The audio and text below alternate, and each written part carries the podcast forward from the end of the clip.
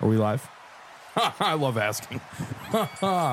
Yo, what's up? Welcome back to episode three of the Starched MMA podcast, your new home for MMA podcasts. Uh, we had a pay per view this weekend, Big Z. That's exactly what it was. It was an event. Uh, it was an event that we paid for. Um, yep, that's that. That is what it was on Saturday. Um, know, it was it was a uh, an eventful card. Uh, some fun things happened. Um, most of them happened on the prelims, but that's okay. Those things happen. Um, but yeah, happy to be back. I feel like we got crook shanked.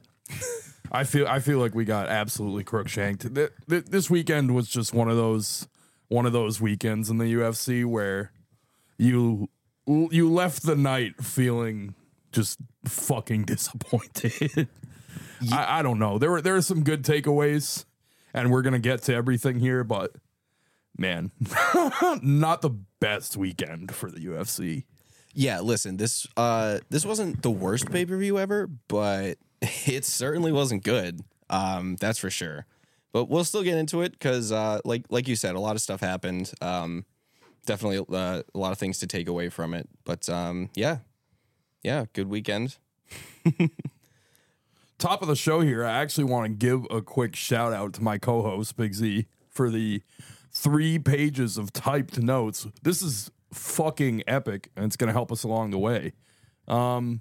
This is what I do instead of my job. So real, so real, so dedicated to the craft. You're welcome. Thank you. All right, we are um, we're we're going to talk about UFC 297, the weekend that it was, the the Toronto Canada pay per view. We're gonna we're gonna break that all down for you. But to start us off today, we're to talk about one of the most ultimate announcements that we have ever been graced with. I'll go ahead and tell you it is Max Holloway versus Justin Gaethje. This is not breaking news because you know we record a week behind, but this fucking fight, UFC 300, five rounds, Yes, it is for the BMF title. five rounds. Max Holloway, Justin Gaethje, baddest motherfucker title on the line. Uh, yeah, so this is going to be Justin Gaethje's uh, first defense of his BMF title.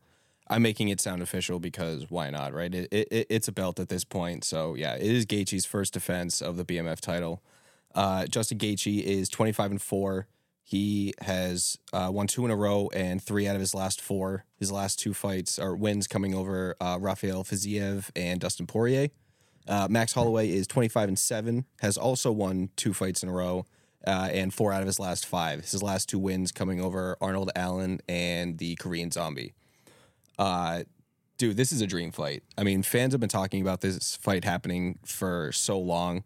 Uh, th- I, there are so many things I can say. It's just phenomenal matchmaking. I'm so excited. Uh, this really has the potential to be like an all-time classic, like action fight.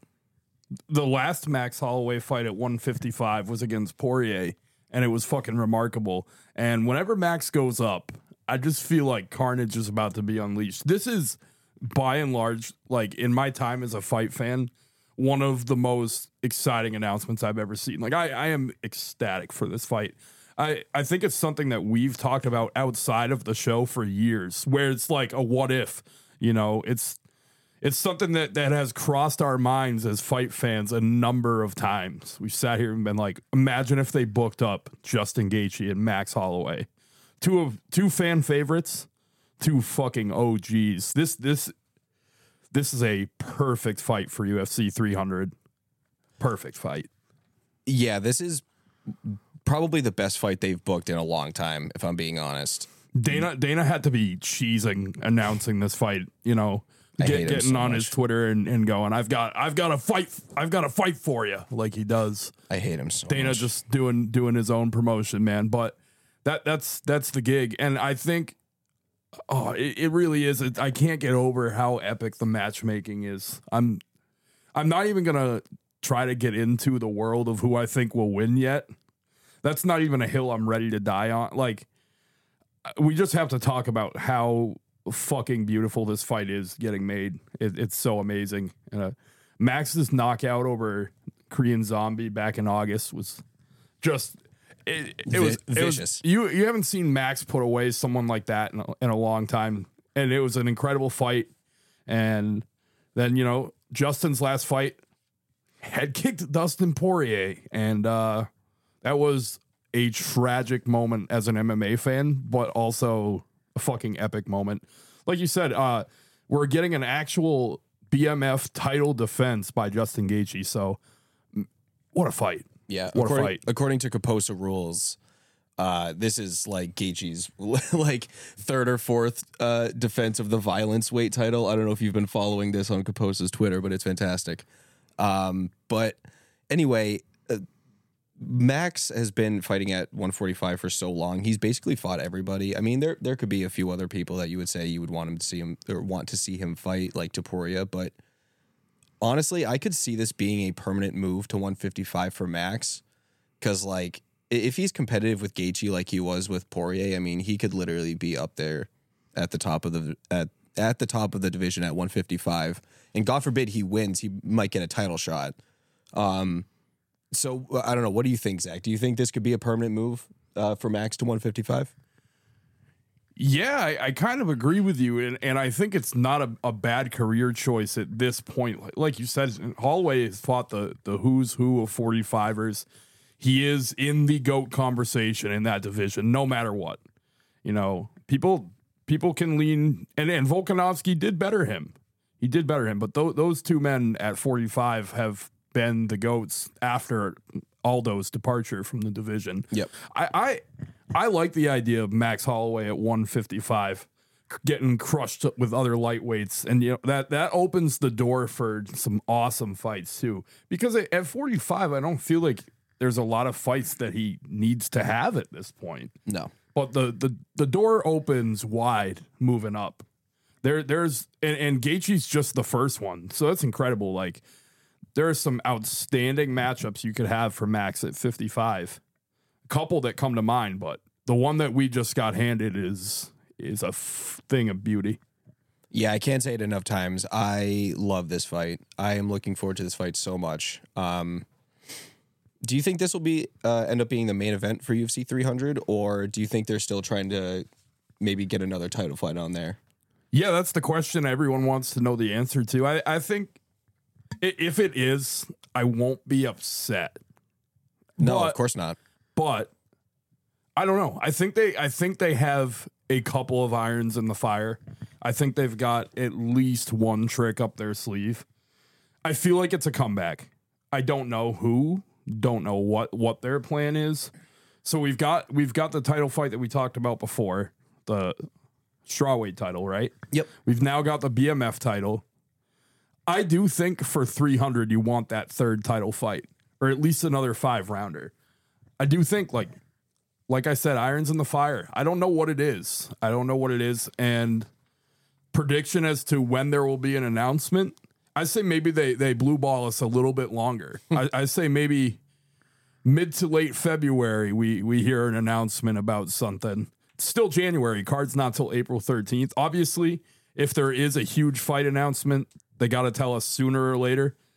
Like, what if like the week of the pay per view, they're like, guess fucking what? and it's some garbage like Brock Lesnar is coming back, or I don't, I don't even know. Okay, well that would be dumb, but the idea of that would be really cool. Like week of, they announce like that the actual main event is like something actually really cool. Like, but the UFC would never do that because they don't do fun stuff. Um, The UFC is um anti fun. yeah, very anti-fun. Um, Thanks, Walt Disney. I do think, however, there's a really good chance that they end up capping this card with uh, an Israel Adesanya title shot, whether it's at 205 against Pereira or if uh, Dricus is able to turn around to time. Not to get into the main event, but uh, I I really think that if if they're able to get one of those guys to agree to fight Israel at at 300, that they really want to do that for a main event. If it's not a comeback, it's got to be Adesanya, right? Yeah. I don't. I wouldn't really consider it a come. He hasn't been away for a long period of time. Yeah. He's also not been off the roster. Yeah, it makes sense, and, and the we would get up for it. Obviously, it, it it's going to be incredible when it's all said and done. Uh, I kind of, I feel like Israel versus Pereira, at least right now, is just a little bit dry. Like I've already seen them face each other twice in the UFC, twice in Glory. It's like, man, I don't know. Uh, the the trilogy's there, but I kind of think middleweight title shot feels feels right, and I think that's who Dricus wants to defend against, and we'll, we'll get into that. So, yeah, I don't know. I I could absolutely see them trying to top 300 with Israel Adesanya's return. Yeah, I I don't necessarily disagree with what you said about uh, Izzy and Pereira three, but I don't know. I I think uh, the way that their two MMA fights went, uh, and the fact that this one would be for a title in like a second weight class, I I really think that that would be a really really big fight. And I think if they were to do a trilogy, they should do it sooner rather than later before the hype kind of dies down. Um, I, I think now would be the right time to do it. But also that the the Dricus Du Plessis versus Israel Adesanya fight would be really interesting too, because that was kind of being built up uh, before Sean Strickland beat Izzy. Uh, so I would I would be down for either of those matchups, honestly. Um, but if they if they don't happen at 300, I am ecstatic with Gaethje versus Holloway as the main event for uh, for 300. I'm totally okay with that. Yeah, so there it is. Three three hundred is starting to take shape, which is what we were hoping for. I do think we're we're in line for at least some more exciting fight announcements, and, and if they haven't exclusively said anything is the main event, No, that's that's where it's like, you know, are are they playing you or or do they they have something? Yeah, this is all just speculation from us. We don't we don't really know what's going to be the main event, but um, yeah, I mean it, it's pretty easy to assume it's either going to be this fight or another title fight that gets announced. But uh, yeah, let's uh, move on to this past weekend. We had UFC 297, uh, uh, Dricus Du Plessis versus Sean Strickland. Uh, your fight of the night was the main event, DDP versus Sean Strickland. Uh, your performance bonuses went to Jasmine Jasudavicius and Jillian Robertson. Uh, like we said earlier, it was it was a good card, not great. Um, there were some really good uh, fights and finishes on the prelims. Main card was kind of tough. Um, the worst part about it is just how late it went. It was like two in the morning by the time it ended, and it, that was just brutal. No, no, no card should go that late.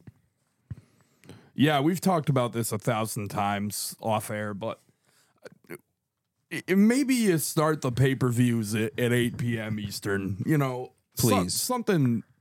It'll never happen because it's they they love they love you know they love they just love the 10 o'clock start. Yeah, And like you said, this one hurt. You know, we're we're always gonna watch every card, and it's hard to brave through it when it ends at you know 140, 145 in the morning. yeah, Usually that only happens if there's three title fights on the card, and you got two of two out of the three going five rounds. Like it happens. yeah. It happens. But it was hard to keep your eyes open after the main card. Um, so yeah, first pay per view of the year. Uh, we'll talk that. We'll talk the main event first. Dricus gets a and new belt wrapped around his waist. A unanimous decision, or was it split? Split decision. It was a split decision. Yeah, so it was a split decision for Dricus Du Plessis over Sean Strickland, uh, 48-47 times two for Dricus, and then a 48-47 for Sean Strickland. Um, I found out today that uh, on the scorecards, all three judges scored rounds one and five for Strickland, rounds two and four for Dricus. So round three was literally the swing round. All three judges had rounds one, two, four, and five scored the exact same way. Two judges scored the third round for Dricus. One judge scored the third round for Sean. That was the difference. That is a scorecards. make or break third round right there. How, how crazy is that? It's crazy. Uh, it was a fun fight. Um, we- we'll we'll talk about how it kind of all went down. I think I, f- I felt like Sean Strickland does what he does. He was kind of he was setting the setting the tone, walking walking forward. You know, sometimes he kind of leaves his chin in the air and he just he just brawls with people. Um, some heavy exchanges at times. Dricus just makes contact Yeah. and, and I think he was I, I think he was getting the better of him, especially later in the fight. Not that Sean has any sort of cardio issues, but it started to seem like DDP was taking the fight to him on another level later on. It was very hard to tell where it was going, where the where the scorecards were going to go. I I felt from the beginning that it was going to go to a decision. I was saying it earlier. Um, I kind of thought this fight would be one on points regardless. That is crazy though. What what what you had about the the judging there, that third round being a full blown swing round for the fight. Yeah, I thought that was wild. Uh, that that was really really interesting. Um, but yeah, I pretty much agree with everything you said. Uh, to start off the fight, Strickland looked really good in that first round. He it, it looked like a Sean Strickland fight. Honestly, he was controlling the pace. His jab was insane. Uh, and he, you know, after that first round, he really looked like he was going to be on pace to, you know, another decision win. Um, I don't know where in the fight it was, maybe second, third round. DDP just made great adjustments to get Strickland out of his comfort zone. He changed up the rhythm of the fight. He started uh, getting through Sean's defense.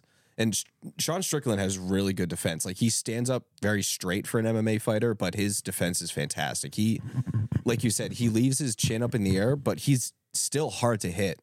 Um, but later on in the fight, DDP just started getting to him, started blooding him up a little bit. Uh, he did open up a cut with a clash of heads, but still, uh, Sean was wearing a lot of blood on his face by the end of the fight. Um, yeah, I just th- I just really think Dricus did a good job of uh, taking over the momentum of the fight in the second half, and uh, just kind of putting a stamp on it. Did did it feel to you like DDP finally found a way to navigate that jab of Strickland? Because I think Strickland's jab is so effective, and toward later on in the fight, like in the later stages, DDP was was managing that jab a lot better. Yeah, that's exactly what it was. Honestly, the the the jab of Strickland was giving him so much trouble in the first the first round, first second round. But that that really was the difference. Is DDP was able to finally get around the jab, get through Sean's defenses, and I like actually make him worry about the striking of Dricus. Like DDP was able to take him down at some points too, but that was because uh, Dricus was able to open up a little bit more with the uh, with the the punches. Yeah, I, I just I don't know it it wasn't an epic title fight. You got a lot of you got a lot of title fights in a year, but it, it's congrats to to Dricus on becoming the new middleweight champion. Another you have to wonder like how they're gonna go with that next. Like, do you do you run it back? I don't know. Like, you don't need to run it back right away. If Sean wins another fight or two, I would be down to see a rematch. Yeah, um, they, they don't need to be in any hurry to rebook it. No, just from a, a champion standpoint and see what see what they do next for DDP. I don't know. Yeah, obviously the Adesanya make uh, the Adesanya fight makes the most sense for for DDP. If for some reason that fight isn't happening, um, it doesn't make a ton of sense. But I think a Jared Cannonier matchup would be interesting. I would just I wouldn't mind seeing that fight. It it could be fun. Um, but yeah, really for Dricus, it has to be Adesanya next. That that that's my opinion. What about Strickland though? Um, you know, I, I don't really think his his stock drops all that much from this loss because he still seems to be really popular. Like you know, we saw him grab the mic from uh from DC in the post fight interview, which I'm sure the uh the people in the back were not happy about. But uh, you know, Dricus takes the mic and is just like I don't even know, like monologuing to the Canadian people about how much he loves them and shit like that. It was really funny, but it's it seems like Strickland is still uh, really popular, so he'll be main eventing Apex cards, main eventing uh, maybe some fight nights that are you know actually in front of a crowd. But yeah, I don't know. I could see Strickland getting back to a title shot too. Sean Strickland is is a a very weird enigma in MMA, and mm. I'm trying to understand Sean, but like it it's not surprising to see that he's grown a fan base too. And I I honestly I kind of loved how he grabbed the mic at the end. He he's a oh, showman. hilarious. He's he thinks it's hilarious, and, and and that's his way of of losing the fight with dignity and and shouting out the fans is awesome like he knows he's got fans and it was it was kind of epic just to see him like have a, a triumphant exit from the octagon i always love when someone's not hanging their head after a loss you know Yeah, he handles loss really well. Like, cause he said it in the interview. He's like, "Yeah, I thought I won, but ah, fuck it." Like, he he just he accepts loss because he he he doesn't really care all that much. If I'm being honest, and that's not Yeah. and that's not even like a bad thing. It's just like he doesn't let the wins and losses define him. Like, He- he's just the aw shucks kind of guy. Exactly. Like he he got to the title, you know what I mean? So he's probably just happy that he got there and he's he gets to fight for a living. Um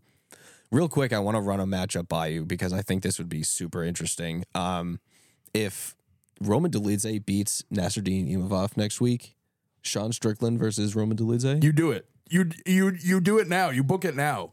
You mark your calendar and you book it now before that fight even happens. how, how crazy would that fight be? It'd be it'd be crazy and oh man, I that'd be a fun like fight night headliner or or like maybe a swing fight somewhere. Totally. That that could be interesting. Uh, Yeah. we do have a Dolidze fight coming up. We'll talk more about that probably next week. Yep. But uh, yeah, that would that would be a hell of a matchup. Yeah. Any final takeaways on the main event, Z? Uh no.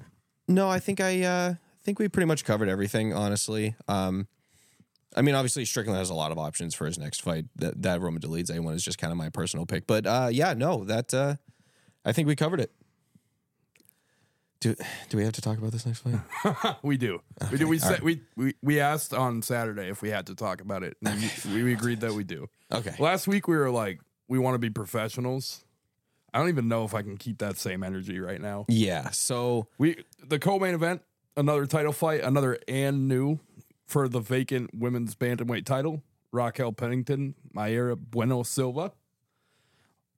All five rounds. What did we have in this one? Uh, so Pennington defeats Mayra Bueno Silva via unanimous decision. Uh, we've got 49 46 times two, and then a 49 45. I don't really know which round the 10 8 was. Doesn't really feel like enough happened in any of those rounds for a 10 8 to happen. I think it was the second or the third, but I could be in I could be totally wrong there. But when they were reading the scorecards out, I knew I was going to hear a 49-45 in there at one point. It, I, I knew it was coming like I heard I knew that last judge was going to be dropping a 45 in there. yeah, he was probably just out to lunch and was like, yeah, fuck it. 10 8. I don't blame him if he was out to lunch unfortunately. No, I don't blame him either. I Um, mean, I was fighting sleep during this uh, during this fight, uh, if I'm being honest. Um, a lot of fans around the world do not have good things to say about this title fight. It does it it feels like a setback for the women's 35 division. We talked last thousand week. We we had discussed last week how the the division needs a bit of a reboot and it's not like, "Oh, take the division away, get rid of it." But it doesn't look great. Like n- that was not a good title fight. It Yeah. very, very one sided. It, it felt like, um, this is all stuff we're gonna get to, but it it kind of just felt like Rocky was the better fighter. Raquel Pennington was the better fighter, and Silva just didn't have much to bring to the table, and that could be for any number of reasons, but just not a very entertaining fight. Not a lot to go off of, um, and and largely one sided. Yeah, uh, I mean Silva looked good in the first round. It looked like she might be able to, uh, you know, compete with Pennington. Um, but then Rocky pretty much controlled the rest of the fight. Um, not really much else to say. Silva was basically out of gas after the third round. She did not have five round cardio at all. Um, no, Silva had a few submissions that were locked up that looked like they might be tight, but Pennington never even seemed to be like affected by them. So you know, who's to say how close they were even they they were to to finishing her?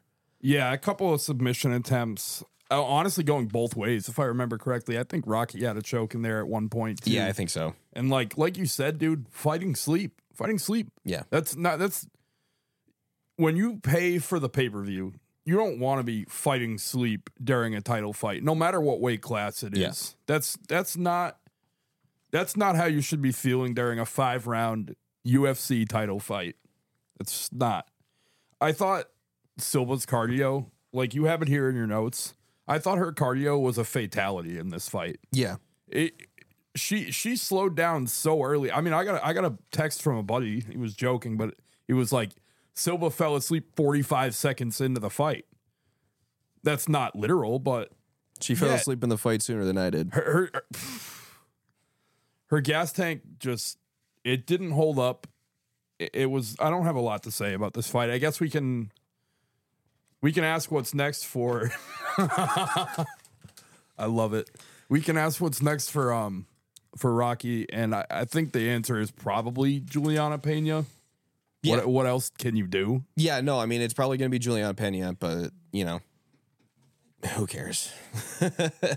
this division isn't good. Like they've they, there's no talent in this division uh, since Nunes retired, so it's just going to be a lot of uh, you know, middling female fighters, you know, with the with a rotating belt. I don't know.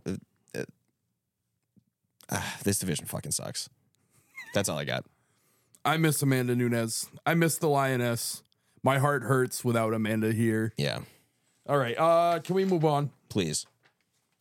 I yeah, we, we didn't need to spend any more time on that one. All right, the swing fight. Weird one, wild one. Neil Magny, Mike Malott at welterweight.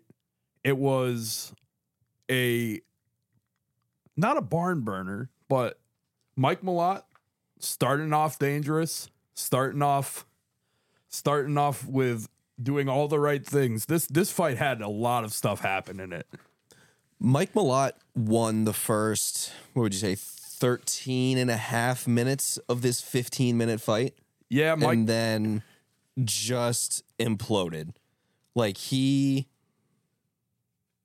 I like I, I don't even know what happened. He literally won every minute of this fight on the feet, on the ground. And then he literally just like I said, he imploded. Like he I think it was a guillotine that he went for in the third round uh, that allowed Neil Magny to get on top. And Malott was basically just done at that point. Uh, Neil got uh, full mount. I think he got back mount and literally just TKO'd him with ground and pound with like 15 seconds left in the fight. It was so crazy. One thing that I thought was unbelievable is, first of all, what a fucking comeback from Magny. Fantastic. But what I thought was was remarkable was Malott chopping down his his Magny's legs through the first two rounds. Even Magny going back to his corner, you could see the way he was bouncing on his toes. He was trying to shake out the the swelling that was coming his way.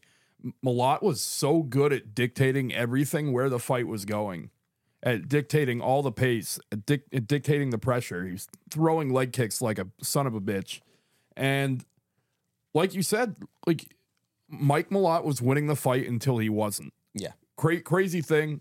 Magny gets the TKO win, not a buzzer beater, but very late in the third round. A huge win for Neil Magny, who's just been doing it in the UFC welterweight division forever. Another shout out to Magny. It, it's one of his, at the end of the day, it's one of his most cool performances in the UFC, to be honest with you. And it, it was so late in the fight. It was so late in the fight. I didn't feel like he had a chance in that third round, and he uh he got the better of him. And that's a that's a seasoned veteran putting in work right there. Yeah, this was a great comeback from Neil Magny. Um, like you said, one, one of his cooler performances, honestly. And he he is the ultimate gatekeeper at welterweight, and that's not even to like be disrespectful. Like he is the he is the barrier between the the elite and the not elite. Like if you if if you aren't elite, you can't beat Neil, Neil Magny. Like he, he he is that that litmus test. It's hard to throw around the word gatekeeper in the sport, but it does happen. There there are guys who just hold that title a little bit. And like you said, it's it's not in a bad way at all. Like Neil Magny is a real test in competition. And he has a skill set and he can win fights in a number of ways. He's always shown that. He's very, very durable at his weight class too. And that's that's something that like different opponents struggle with him because of his durability. And it's frustrating to fight someone that you can't beat the shit out of. Yeah. It's it's hard. So just like like an incredible performance for Magny late in the third, gets it done. The TKO. Disappointing loss for Mike Malott. He'll be back. I know the Canadian fans did not fare well, at least on the male side of uh, of these fights at UFC 297. But you know, Mike Mike Malott will come back stronger, and he's got a lot to show, and he will continue to do that. But just a a sudden wrecking ball from from Neil Magny there. Yeah, Mike Malott is going to beat a lot of dudes. Like, don't don't get that twisted. He is still very very good. He's you know just got a few things that he needs to work on. Maybe not trying so hard to go for the finish, or just maybe a little bit of uh, cardio management. But he's still very legit. I think he showed a lot of potential. Um, you know, just give him a little bit of a step back, you know, for another fight or two, and he'll he'll get right back to the spot that he was in. Um, but yeah, just shout out to Neil Magny, winningest fighter in, in the UFC welterweight division in, in the history of the welterweight division. Yeah, it's pretty remarkable how how well he stood the test of time and just his winning percentage is up there. There are guys who have beat him, but they've went on. They've went on to do crazy things and Mm-hmm. Yeah, uh not too much else to say there, but this next fight we have even less to say about, and that's going to be uh middleweight fight 185 Chris Curtis versus Marc Andre Power Bar Barriault. Yep. So uh, Chris Curtis defeats Marc Andre Barriault via split decision. Um, dude, I, I hate these so much. Uh, so we've got a, a split decision. Uh, Chris Curtis, uh, 30 27, 30 27 for Chris Curtis, and then a 29 28 for Marc Andre Barriault. Um, I don't know how this makes any fucking sense. Like, the scoring system is just terrible. I don't know how we have split decisions in which one judge sees all three fights for one fighter, and then another another judge can see two rounds for the other fighter. Like I just don't how I don't know how this makes any sense. Um, yeah, we we need a new scoring system. Yeah, I think like judges have no idea kind of what they're watching anyways, and I, it felt like it felt like that whole fight was fought in the last half minute of the fight. It felt like all the exchanges were in like the last 30 seconds. Like that's where their energy was. Um I I didn't even know if Curtis was to get his hand raised. That was just a not and uh, it wasn't it was a pretty technical fight. I just think like not not too much to show for either fighter. Yeah. it's not it's not really like anything where they're like they're gonna ride off to the sunset with a performance like that. Like I don't know. I don't know. Yeah, n- not a whole lot uh, happened in this fight. It was a lot of just like clinch fighting, cage fighting, you know, a lot of like grueling stuff. Which I'm sure, like when those guys are fighting, the, for the guys who are fighting, it's it's hard. But like, it's hard for us too, man. Like this fight put me in a fucking coffin, bro. Like, Put him in I- a coffin. I swear to God, like this fight was not good at all. Um, yeah, I mean, I felt pretty confident that Curtis won just because like it felt like he was controlling the pace of the fight. Um, but yeah, really not much else to say about this fight. It, it was not good. All right then. Uh main card opener, one we were pretty excited about. Movsar Evloev versus Arnold Allen at featherweight. Um This fight was great, Zach. yeah, th- this this was this was one of the the highlights of UFC 297. I think we were I- think we were really excited for this one from the jump. And um Evloev gets the win and we- we'll break down the fight for you. It was an interesting one. It was a very interesting one to start the card. Yeah, it was. Uh, honestly, I, I thought it was a great fight. I thought both guys looked really good. Honestly, both guys looked to be in really good shape. Looked on point. Uh, were prepared. Um, yeah, both guys looked really sharp. I thought uh, Arnold Allen looked fantastic in the first round, like specifically sharp on the feet. But like his scrambles when when uh, was trying to take him down, like his his scrambles, like the Granby rolls and stuff like that, like those were sensational. Um, I, I, so yeah, uh, Arnold Allen looked really good in that first round, but Evloev came on really strong in the second round. Uh, really took over the momentum of the fight. Hurt Allen on the feet. I can't quite remember if he like went down, like if there was a knockdown or anything, but he definitely had Allen really hurt. Well, it was that uppercut. Yeah. Yeah, he he, he stunned Arnold Allen. Oh, yeah. and and for a moment it looked like maybe maybe like he wasn't going to go out, but it kind of looked like his eyes rolled back for a second. Oh, Like definitely. Evloev, like when he lands, he- this, this fucking guy is undefeated for a reason. It, it was it was a crazy fight. Like I love the way Arnold Allen is so like unafraid to to mix it up. He, and and he does he doesn't back down. Like fighting a guy like Luboyev, sometimes you have to play it a little safe because you know you're gonna get caught in something Yeah. or something's gonna happen where you're compromised. But just a, a never say die attitude from Arnold Allen. Um, this was this was also great matchmaking. It's you love to see two competitors that are gonna do the dance. Yeah, Fa- Um, fantastic fight, honestly. Um, yeah, it, it, looked like honestly, I it looked like it it was a uh, a one one fight going into that third round. I thought Arnold won the first round, Evloev won the second round. A little bit of controversy in the third round. Zach, we had uh, uh, a stoppage in in the fight due to so uh, some uh, seemingly illegal grounded knees from Arnold Allen.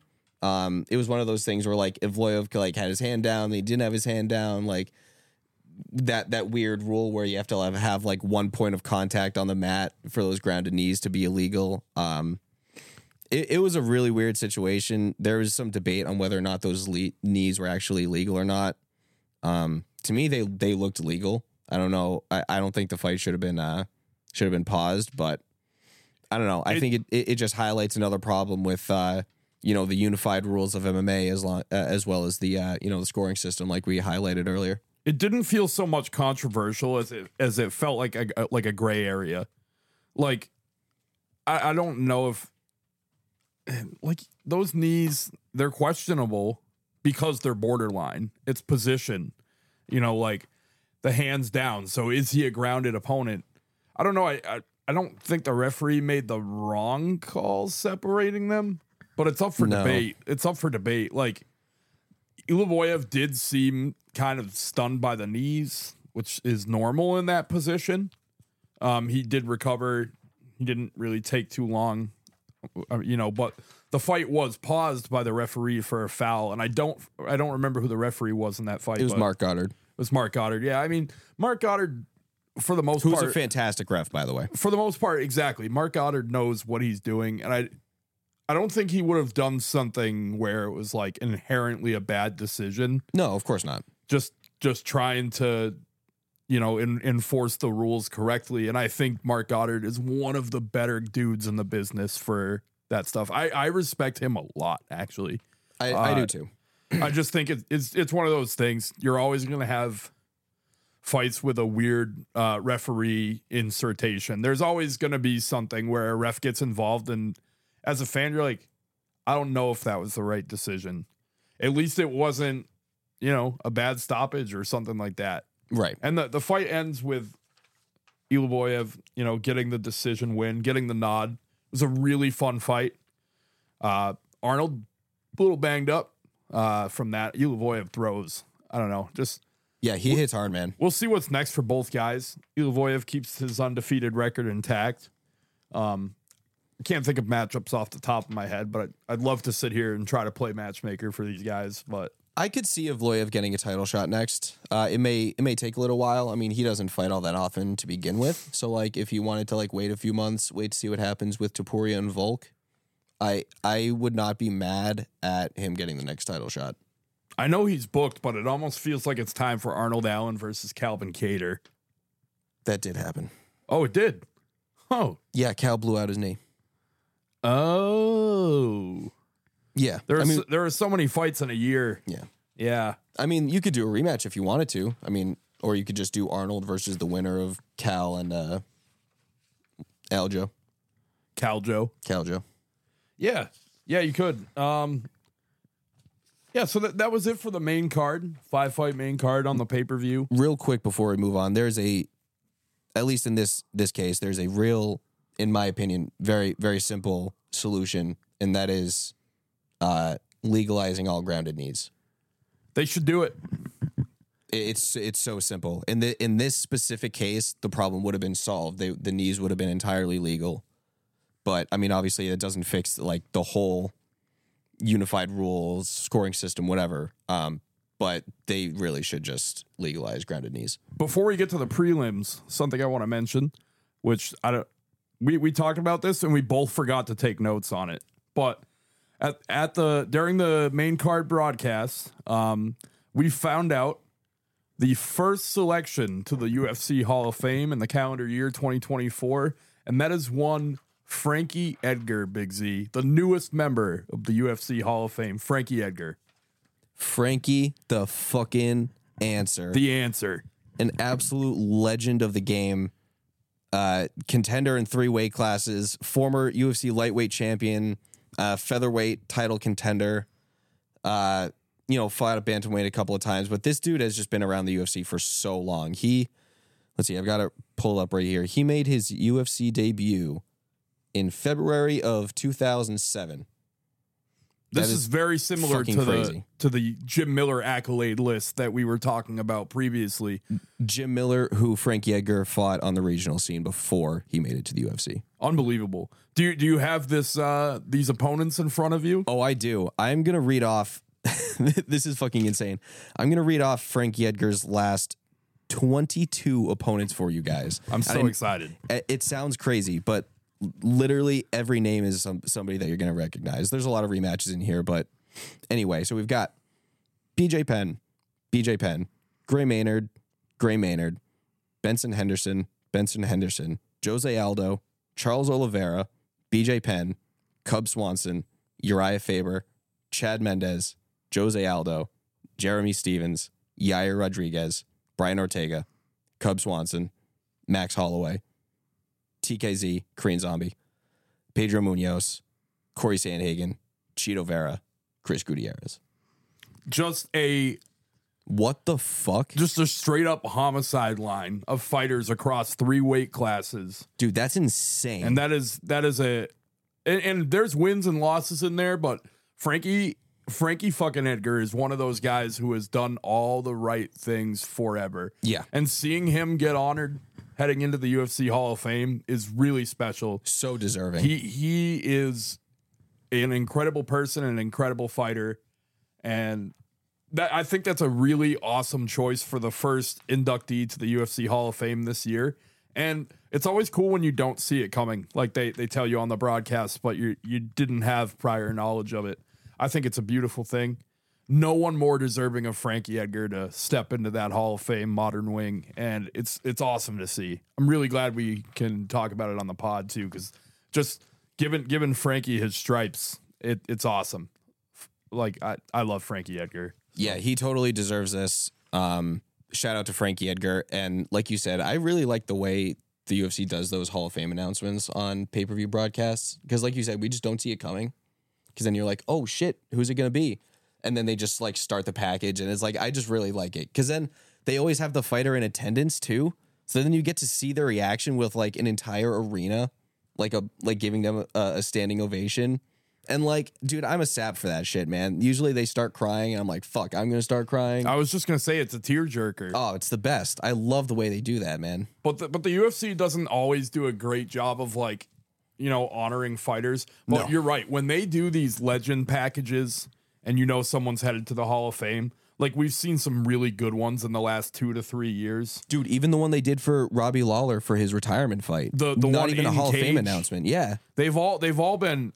I just think it's a it's a classy it's a classy move by the UFC to honor that these guys are the heroes. Yeah. these these fighters are the foundation of your sport, and you know some of them are OGs and they've been through a lot in their careers, but company men and women and they have been there from the jump. It's you need the athletes to keep your sport pumping and seeing them get honored in a correct way where they're in attendance and the family's often in attendance and it's a it's an amazingly wonderful thing to see when we have a new inductee to the Hall of Fame. The UFC does a great job of it. Yeah, they should do this way more often for uh, some of their legend fighters. Like way more often because it's always a good time when they do it. So shout out to Frankie, the answer Edgar, newest member of the UFC Hall of Fame. Absolute legend. And uh, I think without further ado, we're gonna we're gonna quickly touch base on the UFC 297 prelim action that we had before our main card. Yeah, just just highlight a couple of prelims, not all of them. few good finishes. Um, probably honestly, some of the better fights of the night were on the prelims of this card, and there are Yeah. nights like that. So we'll we'll talk about them with you.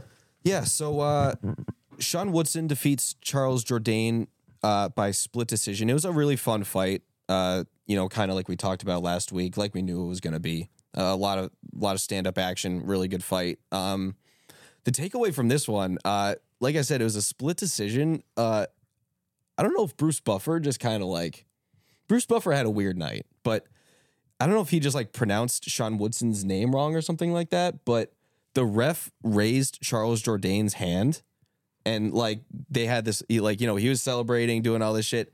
DC had to come into the cage and be like, "Yo, Sean Woodson won this fight." And it, it was just so fucking weird, dude. Buff did have a weird night. Did you hear the way he said Strickland's name when he was No, I don't know it? if I caught it. So it's a very minor thing, but it's more of a thing that like boxing announcers do. Like Buffer like punches it home. He usually goes like Strickland. This one he went like Strickland, and then just stopped. I was like, "What the fuck, Bruce?" It was so weird. It threw me off. Yeah, I so so it's always fucking weird when the wrong guy's hand gets raised. Immediately, I, I saw the the Petr Yan meme where he's he's got his, but uh, eh, so Sean Woodson wins the fight and gets booed out of the arena essentially because they think that their hometown guy won, and it was a close fight. Yeah. honestly, like good matchmaking there too. Um That was a great fight. That was that was like a pretty fun fight to watch. Wow, what a weird what a weird ending though. And uh you're going to have nights like that. But I know the crowd was not happy there. No, no. You know what? And I honestly can't blame them. Like there were like nine Canadian fighters on this card, and like seven of them lost. So like I honestly can't even blame them for like booing all the people that beat the Canadian fighters. Like honestly, we did that when we were at at the Garden. Yeah, of course. Like not a whole lot of Boston fighters, but still we we're toxic like that. So I I, I totally understand that. As a degenerate, sometimes it's fun to boo people. Yeah, it's it's it's, It's- way too fun to boo They, they, people. they get paid, we boo. And that's how it goes sometimes. we paid a lot of money for those tickets. We're gonna fucking boo some people. I I, I tell you what. Yeah. If I if I want to boo a fighter, I'm going to. But uh, you know, All right, next prelim. Uh, Jillian Robertson defeats Polyana Viana uh, via TKO. Uh, strikes at 312 of round two. Uh, Jillian Robertson just get, getting another finish, uh, dominating on the ground like she usually does, just doing what she usually fucking does, man. one of the performances of the night, right, rightfully deserved. Uh, Jillian, really good, and a nice win for her in her hometown, Canada. Yep. And she was like, man, she she grabbed that arm too. Like, you know, Jillian Robertson's gonna go for an arm bar. She's gonna try to lock in Every a time. choke, or she's gonna try to snatch your arm. Her ju- her jujitsu skills are are a very uh, she's got a really strong jujitsu skill set, and it helps her in a lot of fights. Um, Oh yeah, Mo- most uh, most submissions for a female fighter in the UFC. I will never claim her to be an unentertaining fighter. No, she and she's fun to watch every time, win or lose. Viana brings the heat too. I thought it. I thought it was a good scrap, and um, definitely like the fans deserved some of the some of these good fights on the prelims. Yeah. Um, and then the next one we have here is uh, Jasmine Jasudavicius versus uh, Pris- Priscilla Cachoeira. I love saying that one. oh yeah. Um, this was the other performance bonus of the night. Um, another another Canadian and another finish. Yeah. Uh, yep. Jasmine uh, Jasmine Jasudavicius uh, wins by submission, uh, anaconda choke at 421 of round three. Um, for any of you uh, a little bit more tenured fans out there, I'm going to read out my notes for this fight. Uh, I literally just wrote second coming of Shevchenko versus Cachoeira. Shout out Mario Yamasaki. Yeah, this one was bad, Big Z. Uh, Dude, Todd Anderson, referee. that sounds right. I, I don't. I don't remember, know, but that sounds but right. This That is sound- this it- was a it's something case. Todd Anderson would do. This was a case of, of a referee being a little bit negligent and and even daring the finish. This this fucking guy was looking away. Dude, Uh, there there were the, the fight could have been stopped a couple of different times. It isn't the worst late stoppage of all time, but at the end of the day, you have to save a fighter from themselves. And Priscilla Cachoeira was getting her tires fucking pumped, and not in the good way. Not in the good way. Not in a good way. I don't know what I wanted to say there. You can keep that if you want. But Another car reference. She was getting the absolute fucking brakes beaten off of yeah, her. I think that's I think that's what I wanted. Tires pumped is usually a good right. thing. That's all right. Yeah. We got there. We got there. Cars. It makes sense. Lol. But, uh, no, yeah, she no. actually did. Like she got the fucking brake speed off of her, and it's a bad look by the referee to not stop it earlier. And I think even after the second round, I think her corner could have intervened and stopped the fight. She's getting she was getting her face mauled in. I mean, she was clearly down two rounds. I mean, probably two 10 8s. So, like, she needed a finish in the third round. How likely was she to get a finish in the third round? Like, she realistically didn't need to go out there for round three. No. That, but you know, that that's that's a whole other debate. Some fighters are too tough for their own good. Yeah. It's fucking weird like that. Uh, Jasmine grabs the anaconda choke and Priscilla taps. but she was like furiously tapping, and the ref just straight up Yeah. didn't see it. I'm like, oh my Yeah, god, re- dude! oh. Like, can you fucking pay attention? Referee referee's fucking looking at someone in the crowd. He's looking up at the jumbo. Dude, I don't know. Insane. I don't know what was happening there, but Priscilla was was tapping in serious discomfort, and the referee just like kind of negligently handled the fight. A bad showcase, a good performance for Jasmine, but this this is like you feel like the referee ended up stealing the show because he he fucking did not do his job. Uh, yeah. Uh, uh, last thing I have to say, just poor Priscilla Cachoeira. She has literally been on the receiving end of two of the worst beatings we've ever seen in the UFC. And she's gritty. She Like is. she's I mean, gritty. she- like it it takes a lot to get her out of there. yeah. But the referee's not doing his job here. The ref's not doing his job here. Yeah. And, and real fight fans hate stoppages like this, and that's the fucking correct thing.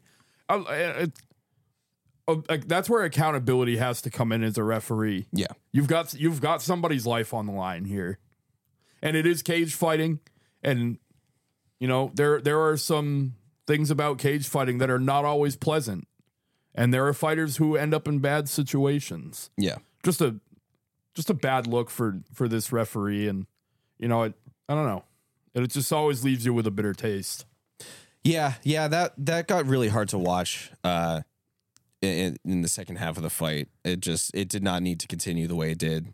Um but yeah, we don't need to keep harping on that. But no Yeah, that about sums up 297. Um yeah, like we said it was eventful, not the best pay-per-view, but that's okay. 298, 299, 300 are all going to be fucking sick, so we'll get over it. no fights coming to you this week um we will still record a pod next week we're gonna try to pump out weekly episodes for you and give you everything we can about mma and the ufc and but i hope everyone got to enjoy ufc 297 uh-oh Well, I just wanted to say real quick before we sign off, just just a couple of fight announcements that uh, we didn't want to name off at at the top. Just figured it'd be better to do at the end. Uh, Jim Miller finally got his fight for UFC 300 against uh, Bobby Green. What do you think about that one?